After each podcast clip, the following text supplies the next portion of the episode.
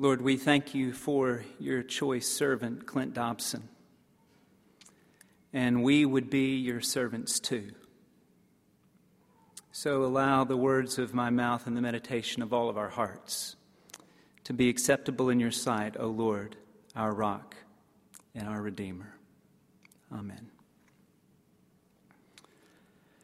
Pardon the abrupt transition. Chicken, chicken, chicken. Which combo are you picking?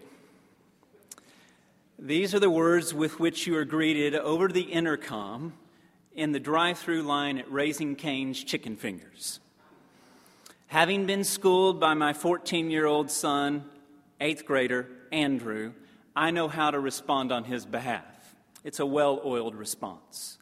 He doesn't use the word please, but I do. So here it goes. May I please have a box combo with no fries extra toast, no slaw extra sauce, and a Dr. Pepper with no ice. That's the drill. I am then told by the drive through attendant how much the combo cost, which I think is far too much for fast food. And I am invited to drive around to the second window for payment and pickup. This is the drill at Raising Cane's. Well, I fear that Andrew has become a so called caniac. He even has a Caniac club card. He's not especially interested in it, but I am because from time to time they download free stuff, and free is good. At least often it's good. Fine dining it is not. But he and other like minded caniacs are ever bit as passionate about their newfangled chicken as old school Baptist pastors were and perhaps are about their potluck dinners. Cane's claims that their one love is chicken fingers. To be sure, their faithful clientele, which includes my dad, loves their love. As for myself, I avoid eating fried chicken whenever possible, be it at Cane's or elsewhere. But I have been smitten by Cane's One Love slogan. You drive through and you see it One Love. Pardon another abrupt transition. In recent weeks, I've been poring over and pondering 2 Corinthians. I've been doing so in search of a suitable sermon. This semester, your professors are preaching in chapel when we don't have guests uh, from this letter.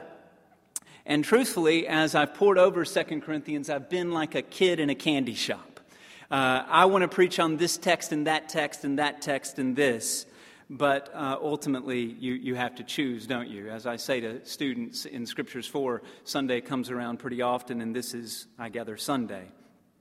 Time and again, though, I've been drawn back to a passage within the letter that has captured my attention ever since I was a teenager. So if you have a Bible, would you turn with me to 2 Corinthians chapter 5? It's there that I'd like to begin reading in verse 6 and I'd like to continue through 6 2. Sometimes the framers of our verses and chapters didn't know when to stop and start. Therefore, always being of good courage, and knowing while that we are at home in the body, we are absent from the Lord, for we walk by faith, not by sight. We are of good courage, I say, and prefer rather to be absent from the body and to be at home with the Lord. Therefore, we also have as our ambition, whether at home or absent, to be pleasing to Him. For we must all appear before the judgment seat of Christ, so that each one may be recompensed for the deeds in the body according to what has been done, whether good or bad. Therefore, knowing the fear of the Lord, we persuade people, but we are made manifest to God. And I hope that we are also made manifest in your consciences. We are not again commending ourselves to you, but are giving you an occasion to be proud of us so that you will have an answer for those who take pride in appearance and not in heart. For if we are beside ourselves, perhaps a, uh, a slogan used against Paul, he's out of his mind. It is for God. If we are of sound mind, it is for you. For the love of Christ controls us. Having concluded this, that one died for all, therefore all died. And he died for all so that those who live might no longer live for themselves, but for him who died and rose again on their behalf. Therefore, we recognize no one according to the flesh. even though we have known Christ according to the flesh, now we know him thus no longer. Therefore, if anyone is in Christ, there is a new creation. The old things passed away, behold, new things have come. Now, all these things are from God, who reconciled us to himself through Christ and gave us the ministry of reconciliation, namely, that God was in Christ, reconciling the world unto himself, not counting their sins against them. And he has committed to us the word of reconciliation. Therefore, we are Christ's ambassadors. As though God were making an appeal through us, we beg you, on behalf of Christ, be reconciled to God.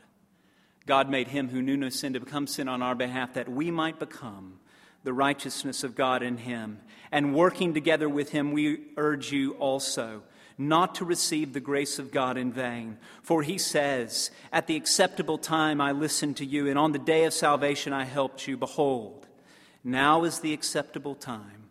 Behold, now is the day of salvation. There is no shortage of suggestions as to what drove Paul. That is, what made him tick. And as it happens, not a few people are ticked off at the apostle for any number of reasons. And they posit that ignoble motivations spurred him to action.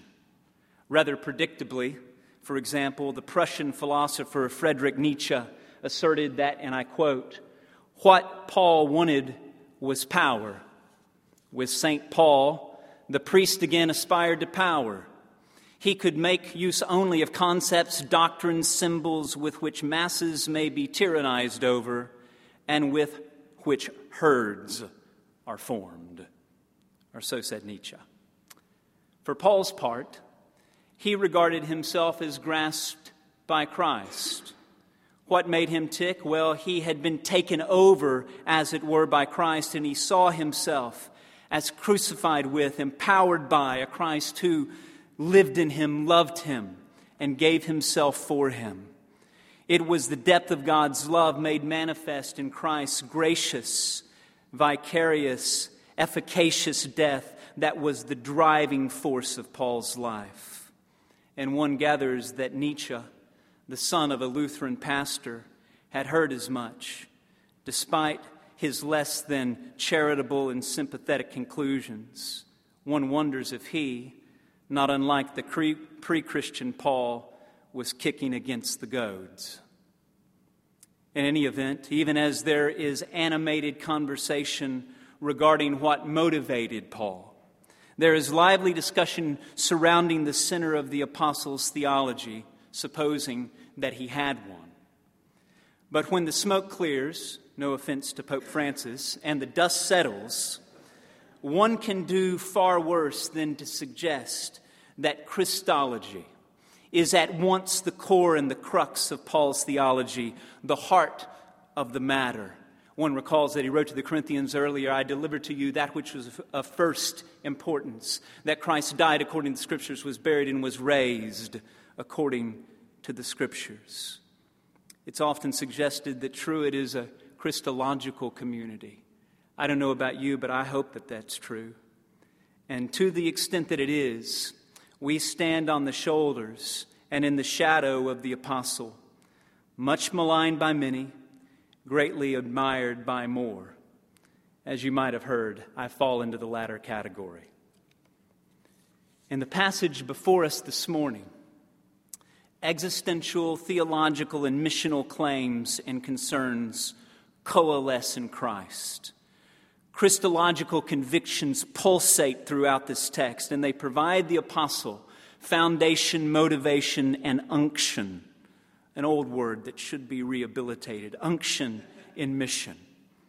Indeed, Paul makes no less than 10 significant statements concerning Christ as well as Christian life and ministry in the text that we've read together, which in turn is part of a larger, lengthier discussion regarding Paul's ministry, which commences in 2:14 and doesn't conclude until 6:10.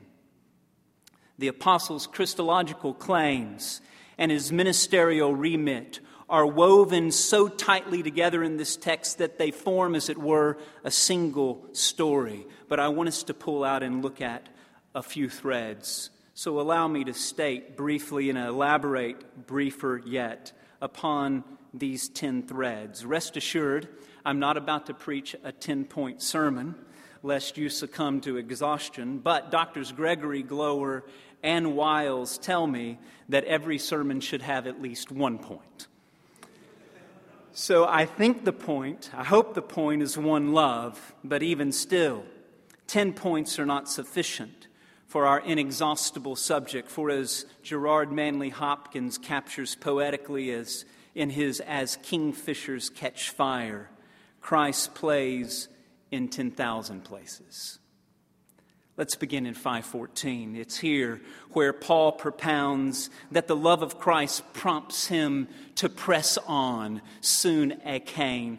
Interesting, only two times occurring in all of Paul. But the idea is it compels him and it leads him to a, conv- to a conviction that Christ died for all, and that in him all have died. That is, so all might share in the benefits of his crucifixion. Paul's understanding of the atonement is neither as limited nor as limitless as some of his erstwhile interpreters have imagined. For Paul, Christ's death is for all, and all who call upon the name of the Lord will be saved. But people need a preacher. Who shall we send? Who will go for us? The apostle believed that not only did Christ die for all, but he died for all people that people might live for him. Paul elaborates further upon this contention in Romans 14. You know the text. For we do not live to ourselves, and we do not die to ourselves.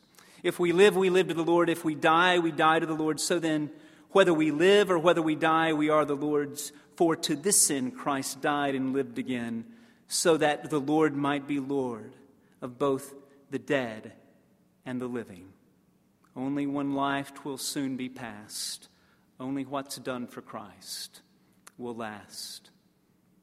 Additionally, Paul declares that life in Christ affords and offers a new orientation. Although Paul says that he once perceived people, even Christ, kata sarka, according to the flesh, and he contends that the superlative apostles with whom he is at odds still perceive folks and faith in that way. Paul exclaims that a new day has dawned a new day with a new hue. The external temporal ought now give way to the eternal, internal.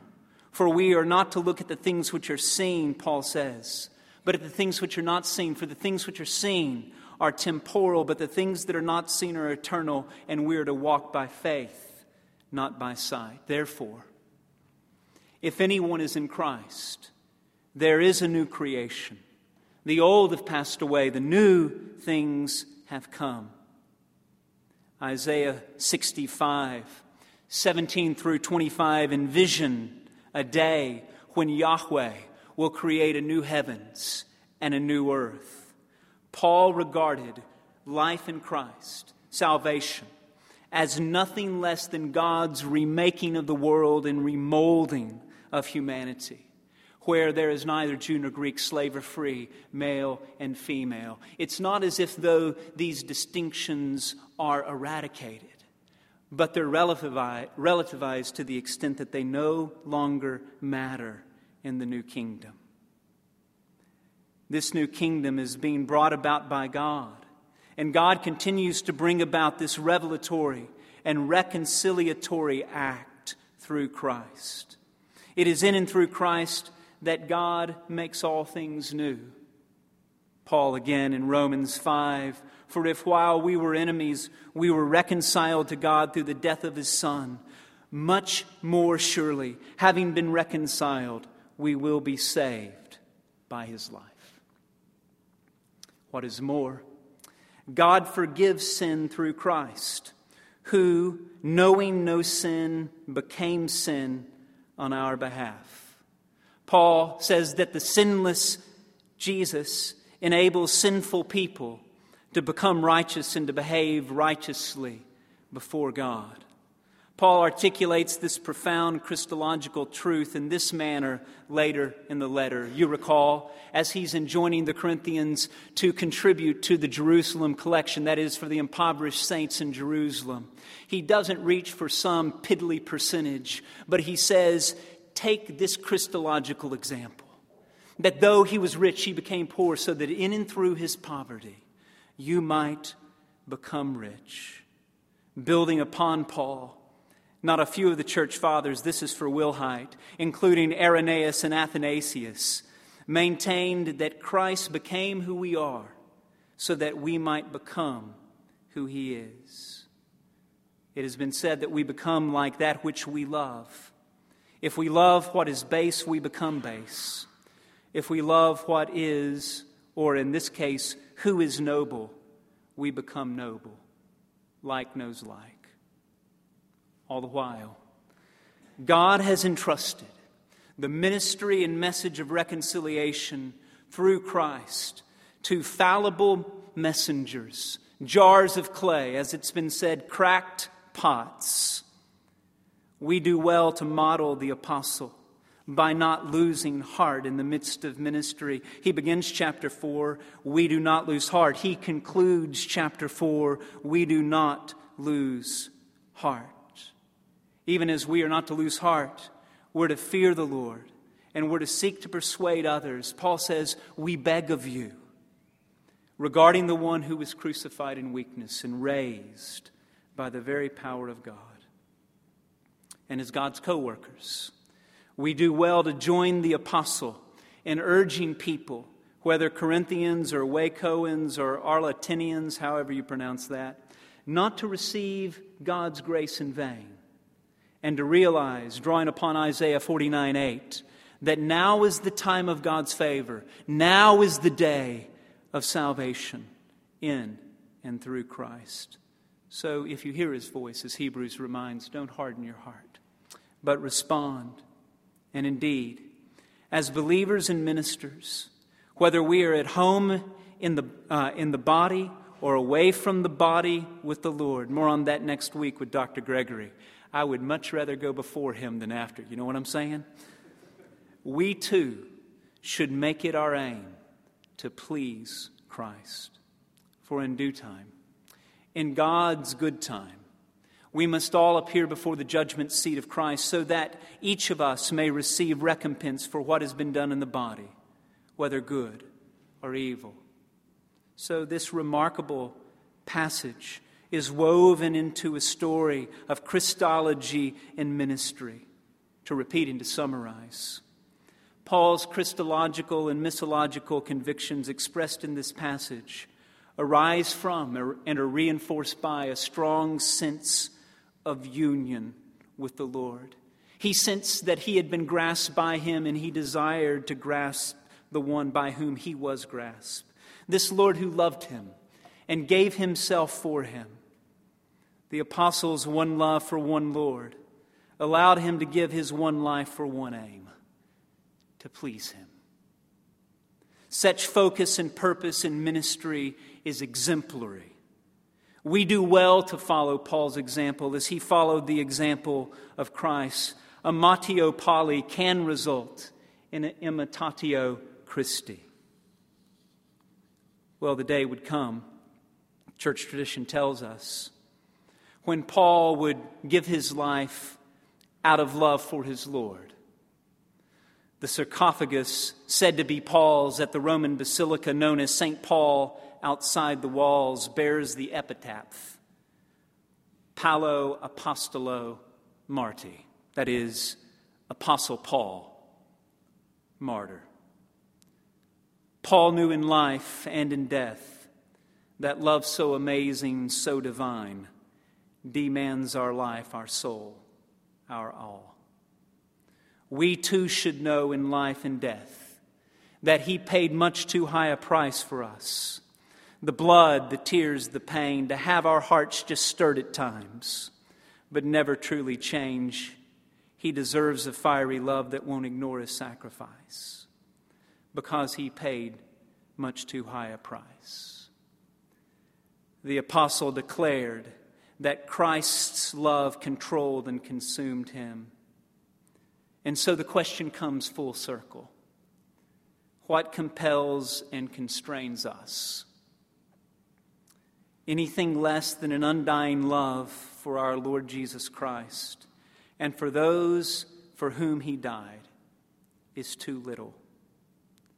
Given our conviction that these matters matter for both time and eternity, we should not be chicken to talk turkey with one another regarding the gospel message and our motives in the midst of ministry.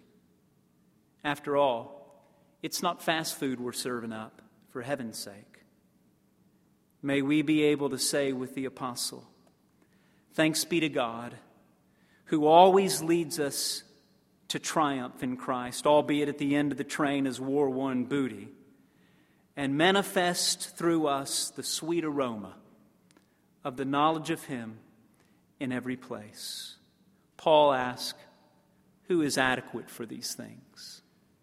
Paul answers, God is adequate, and He makes us adequate as servants of His beloved Son and as those who are empowered by the Holy Spirit. Amen.